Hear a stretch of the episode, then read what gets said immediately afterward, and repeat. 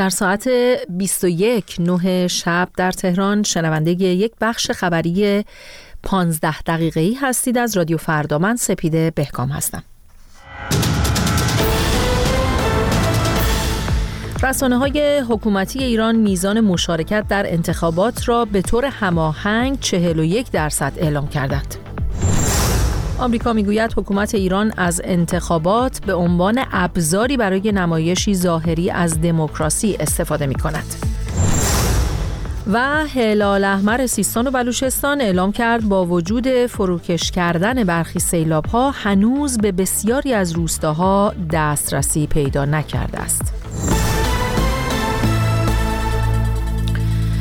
رسانه های حکومتی ایران به طور هماهنگ از مشارکت نزدیک به 41 درصدی انتخابات 11 اسفند خبر دادند. تا کنون خبرگزاری های حکومتی از جمله خبرگزاری فارس، مهر و ایرنا به طور هماهنگ شمار شرکت کنندگان در انتخابات را 25 نفر اعلام کردند. این در حالی است که منابع حکومتی پیشتر شمار واژدان شرایط رایدهی را بیش از 61 میلیون نفر اعلام کرده بودند. ساعتی پس از آغاز شمارش آرا محسن اسلامی سخنگوی ستاد انتخاباتی کشور اسامی نامزدهای تهران را که بر اساس شمارش 1960 صندوق رای در بین سی نفر اول هستند این چنین اعلام کرد. به ترتیب جناب آقای سید محمود نبویان جناب آقای حمید رسایی جناب آقای امیر حسین ثابتی منفرد جناب آقای محمد باقر غالیباف در هفته های اخیر شمار زیادی از فعالان سیاسی مدنی، زندانیان سیاسی، خانواده های دادخواه و اپوزیسیون خارج از کشور خواستار تحریم انتخابات شده بودند. آبرام پیلی معاون نماینده ویژه آمریکا در امور ایران روز جمعه گفت حکومت ایران به دنبال استفاده از انتخابات به عنوان ابزاری برای نمایشی ظاهری از دموکراسی است اما جهان می‌داند که مردم ایران فاقد نفوذ واقعی در صندوقهای رایند. آقای پیلی با یادآوری برگزاری نخستین انتخابات در پی سرکوب گسترده مخالفان در اعتراضات 1401 با اشاره به رد صلاحیت ها پیش از انتخابات نوشت مردم ایران به خوبی می دانند که این انتخابات صرف نظر از نتایج آن انتخاباتی مردمی نیست و ایالات متحده نیز با آنها هم عقیده است. انتخابات دوازدهمین دوره مجلس شورای اسلامی و ششمین دوره مجلس خبرگان رهبری روز جمعه 11 اسفند در ایران برگزار شد. برای ششمین دوره انتخابات مجلس خبرگان نیز 510 نفر ثبت نام کردند که در نهایت 144 نفر برای رقابت در انتخابات این مجلس تأیید صلاحیت شدند. محمد مهدی سجادی مدیرعامل هلال احمر سیستان و بلوچستان می‌گوید با وجود فروکش کردن برخی سیلاب ها در منطقه دشتیاری کل منطقه همچنان درگیر آبهای بجامانده است و نیروهای امدادی هنوز نتوانستند به بسیاری از روستاها دسترسی پیدا کنند. بابک محمودی رئیس سازمان هلال احمر نیز شمار شهرهای محاصره شده در سیل و آب گرفتگی را 11 شهر اعلام کرده. اجازه بدید برای شنیدن اخبار بیشتر همراه بشیم با مهدی نخل احمدی روزنامه نگار که روی خط ارتباطی رادیو همراه ماست. آقای نخل احمدی درود میگم به شما. شما پیگیر خبرهای استان سیستان و بلوچستان هستید. لطفا از شما بشنویم درباره آخرین وضعیت مناطق سیل زده در استان سیستان و بلوچستان. سلام عرض می‌کنم خدمت شما و شنوندگان عزیز برنامه شما.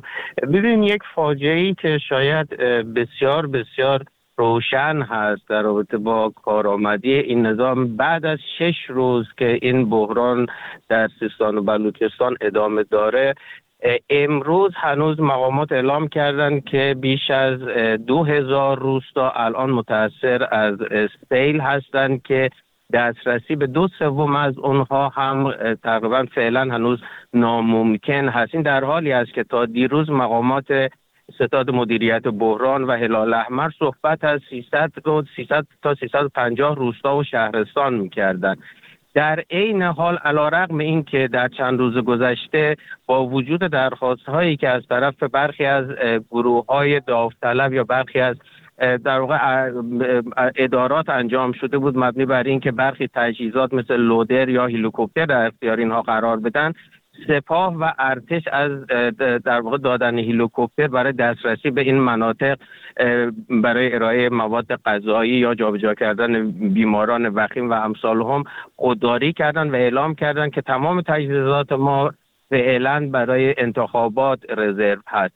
امروز قرار بوده سه بالگرد به این در واقع برای امداد رسانی اختصاص داده بشه که تا همین نیم ساعت پیش که من پیگیری کردم فقط یک بالگرد رو این امکان وجود داشته که وارد این امداد رسانی بشه و معلوم نیست که با یک بالگرد و این حجم عظیم از بحران قرار است چه اتفاق بیفتد. از تعداد تلفات هنوز اعلام نظری انجام نشده اما صحبت از این کردن که 14 هزار میلیارد تا الان خسارت وارد شده.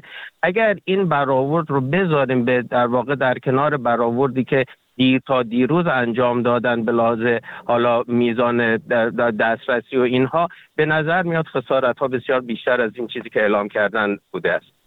آقای نخل احمدی برگردیم به موضوع امداد رسانی. شما به انتخابات اشاره کردید و اینکه سپاه و ارتش از دادن هلیکوپتر خودداری کردند. گزارش های بسیاری منتشر شده درباره همین موضوع عدم امداد رسانی دولتی یا تأخیری که نهادها داشتن در امداد رسانی به آسیب دیده ها برخی ویدیوها منتشر شده. حکایت از این داره که قایق های اومدن به سمت مردم در مناطق سیل زده اما صندوق های رو برای مردم سیل زده آوردن و این مردم رو بسیار ناراحت کرده. بله متاسفانه ببین در یک نگاه کلی خب در این مواقع هست که ما می‌تونیم در واقع ببینیم که اولویت نظام جمهوری اسلامی در رأس اون علی خامنه ای برای جان مردم چقدر هست یعنی اون مسئله که بیشتر اون رو به عنوان یک بدعت در واقع اعلام بدعت مینامند تا انتخابات برای نظام بسیار اهمیت بیشتر هست به نسبت جان و منافع شهروندانی که خب ما می‌دانیم در یک شرایط بسیار ناگواری قرار دارند در کنار مثلا قایق ما ویدیوهای منتشر شد که مثلا این افراد ستاد انتخابات با لودر یا حتی در برخی موارد با هلیکوپتر صندوق ها رو به مناطق منتقل کردن یا برگاه های رای رو جابجا کردن و این در حالی است که همین هلیکوپتر و همین تجهیزات رو برای امداد رسانی و نجات جان شهروندان اجازه استفاده کردن ندادن.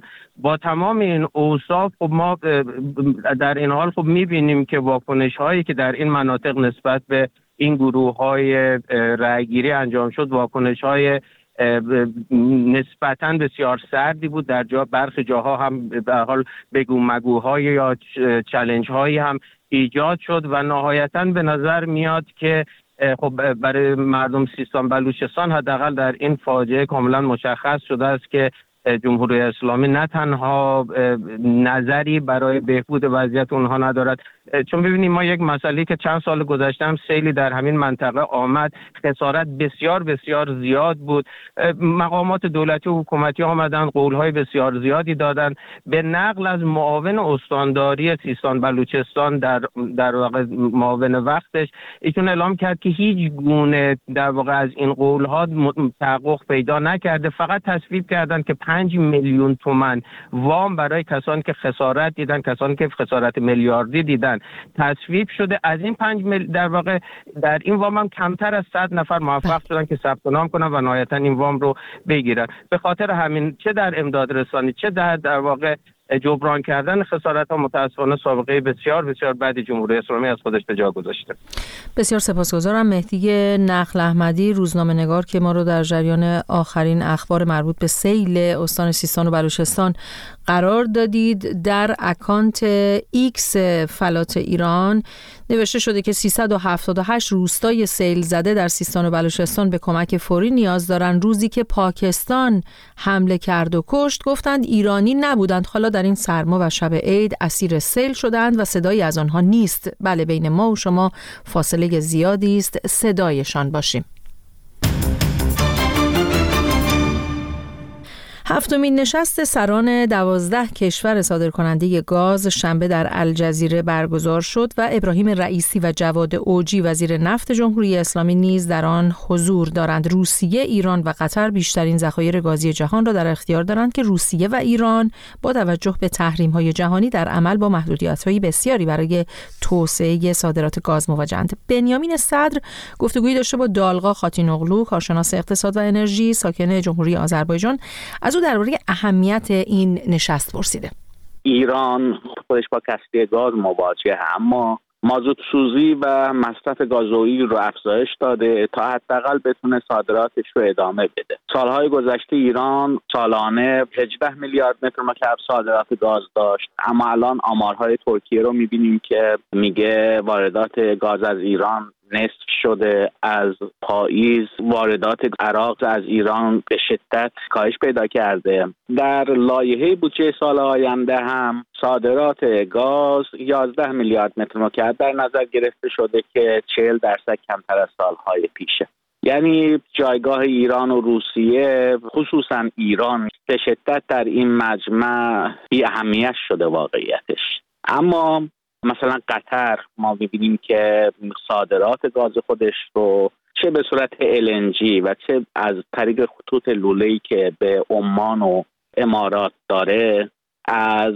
140 میلیارد متر مکعب کنونی به حدود 210 میلیارد متر مکعب برسونه تا چند سال آینده. همچنین الجزایر جمهوری آذربایجان اینا هم بخشی از صادرات گاز روسیه به اروپا رو جبران می‌کنن. خب با این حساب حضور آقای رئیسی بیشتر جنبه در واقع سیاسی می‌تونه داشته باشه این گونه که میگین دیگه؟ بله ایران تمام تلاشش این هست که حداقل نشون بده که به عنوان کشوری که دومین ذخایر گازی جهان رو داره. هنوز هم در صادرات گاز در جهان حداقل یه نقش کوچیکی هم داره. اما این رو نمی‌تونه ادامه بده چون حتی گزارش های شرکت ملی گاز ایران نشون میده که ایران در تمام فصول سال کسری گاز داره. حدود 150 میلیون متر مکعب در روز و در زمستان به 300 میلیون متر مکعب می‌رسه. یعنی به اندازه کل مصرف گاز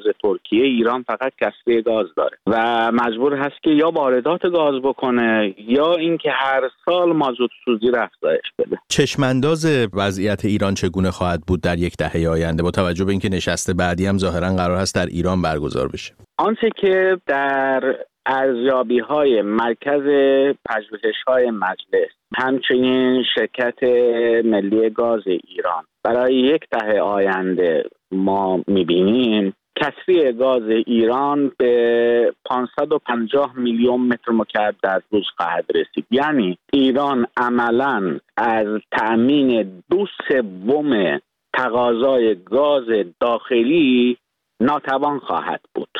این چشمانداز یک دهه آینده ایران هست. از طرفی میدان پارس جنوبی بخش ایرانی اون که هفتاد درصد در مصرف گاز ایران سهم داره از امسال وارد نیمه دوم عمر خودش میشه. یعنی هر سال هفت اتمسفر از فشار میدان کاسته میشه. الان 210 اتمسفره. و ده میلیارد متر مکعب هر سال از تولید گاز ایران کاسته میشه. لذا چشمانداز روشن و جالبی در حداقل یک دهه آینده برای بخش گاز ایران دیده نمیشه.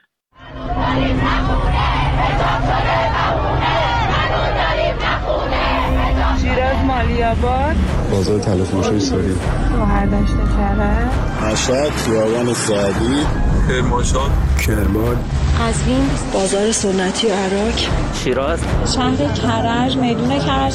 رشت تبریز. شهرستان روشنویه قم بازار بزرگ تهران. بندر عباس از سراسر ایران همراه با رادیو فردا.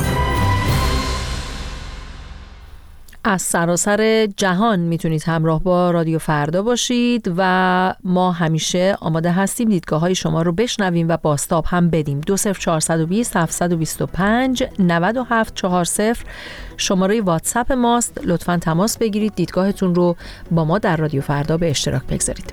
به پایان این بخش خبری از رادیو فردا هم رسیدیم. از همراهی شما سپاس گذارم